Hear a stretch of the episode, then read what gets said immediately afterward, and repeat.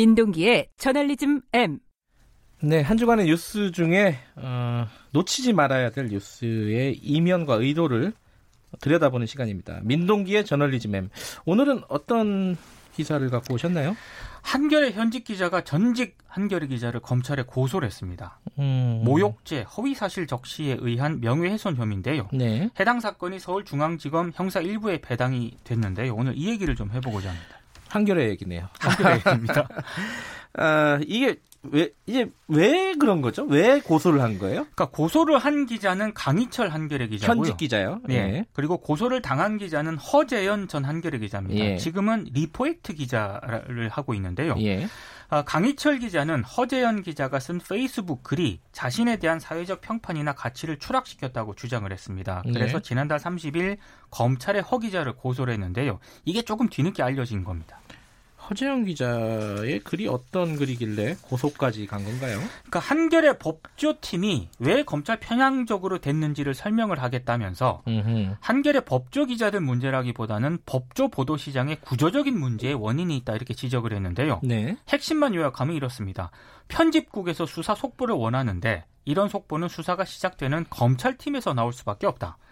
때문에 법조팀 내의 발언권이 검찰 취재팀에 실리게 되고 대부분 언론사의 법조 반장은 법원이 아닌 검찰에 있다. 네. 그러면서 시각이 자연스럽게 검찰에 친하게 된다. 뭐 이런 음. 점 등을 페이스북에서 지적을 했습니다. 이건 뭐 굉장히 많은 사람들이 얘기하는 부분 아닌가요? 근데 이제 강희철 기자를 직접 언급하는 대목이 있거든요. 아, 이름을 실명을 언급을 해요? 실명을 언급을 하면서 아, 그래요? 대표적인 검찰 통인데 네. 안에서는 매우 존경이 존경받는 사람이지만 강희철 기자를 선한 괴물 법조 기자다 이렇게 표현을 아, 합니다. 이거 되게 말이 아이러니하네요. 그러니까, 선한 괴물 법조 기자. 예, 예. 이게 왜 이렇게 표현을 했는지를 설명을 합니다. 그러니까 예. 법조 기자로서는 상당히 능력이 탁월한데 예.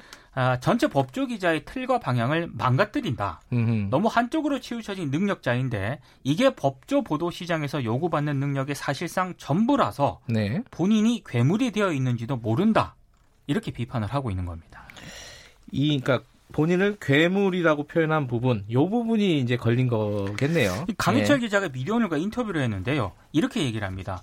언론인에게 제일 중요한 직업 요소 중 가운데 하나가 신뢰의 문제인데 으흠. 허재현 기자 글로 인해서 신뢰할 수 없는 기사를 쓰는 기자로 자신이 낙인 찍혔다. 사회적 평판이나 가치가 추락할 수밖에 없다 이렇게 얘기를 했고요. 네. 조국 법무부 장관 보도는 권력에 대한 감시 보도일 뿐 한 번도 누가 내 편이라는 생각으로 기사를 쓴 적이 없다고 지적을 했습니다. 이 강희철 기자는 최근에 이제 한겨레에서 쓴 기사 때문에 한번 좀 논란이 된 적이 있었습니다. 본인의 그렇죠? 코너가 있는데요. 네. 그때 이제 조국 법무부 장관을 비판하는 그런 칼럼을 썼는데 네. 한겨레가 내부 편집 회의 끝에 이 칼럼을 출고 4분 만에 삭제를 합니다. 네. 그 뒤에 이제 한겨레 일부 기자들이 편집국장 그리고 국장단 사퇴를 요구하는 대자보를 작성을 했고요. 네. 일부 중견급 기자들이 이 기도 대자보를 지지하는 성명을 냈습니다. 네. 어, 한겨레 노조 주체로 편집국장과 기자들이 논의하는 그런 자리까지 가졌는데 상당히 한겨레 내부에서도 이 문제 때문에 시끄러웠습니다. 조국 장관 논란으로 이 각종 언론사들이 다 시끄럽습니다. 그렇습니다. 어쨌든 이 논란 과정에서 허재영 기자가 페이스북에 아까 말씀하신 그 글을 쓴 거군요. 그러니까 지금 이 언론사 내부에 조국 장관 보도를 둘러싸고요. 여러 가지 논란이 벌어지고 있는데 그러니까요. 그 단면을 보여주는 것 같습니다. 네. 그러니까 조국 장관이 대통령 최측근이기 때문에 네. 철저한 검증과 감시 견제가 필요하다라는 주장이 있는데요.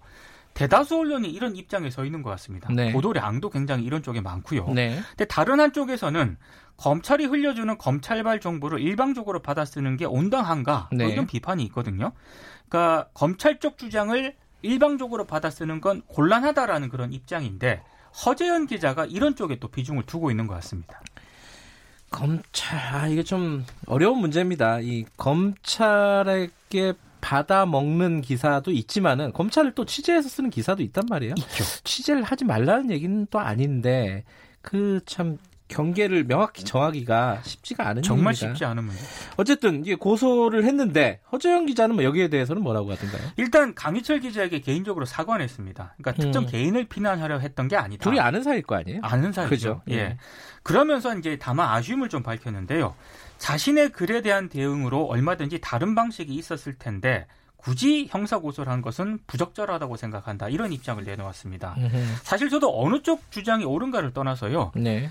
이견에 대한 토론과 논쟁은 언론사에서 굉장히 활발하게 이루어져야 되는 거 아니겠습니까? 네. 근데 이런 토론과 논쟁의 영역마저도 지금 이게 검찰로 넘어가는 그런 상황이거든요. 이런 상황이 온당한가에 대한 아쉬움은 좀 개인적으로 있습니다. 그럼 검찰로 안 나가려면 경찰에 고소를 해야 되는. 이게 아 맞아요. 이게 굳이 검찰로 이걸 넘겨야 되냐 공을 국회도 마찬가지지 예, 않습니까? 그 사법 이 검찰에서는 또 기소를 한다면 할 거 아닙니까, 그죠? 네. 그럼 또 사법부로 공이 넘어가는데 이제 언론의 영역에서 충분히 토론할 수 있는 여지가 있을 텐데 네. 굳이 이제 사법적인 잣대로 모든 걸 해결하려고 하는 게 아닌가라는 아쉬움은 있다. 네. 하지만 그 논란은 아까 말씀하신 대로 누가 옳은가는 어, 여러분들이 좀 청취자 여러분들이 판단하셔야 될것 같습니다. 부분인 것 같습니다.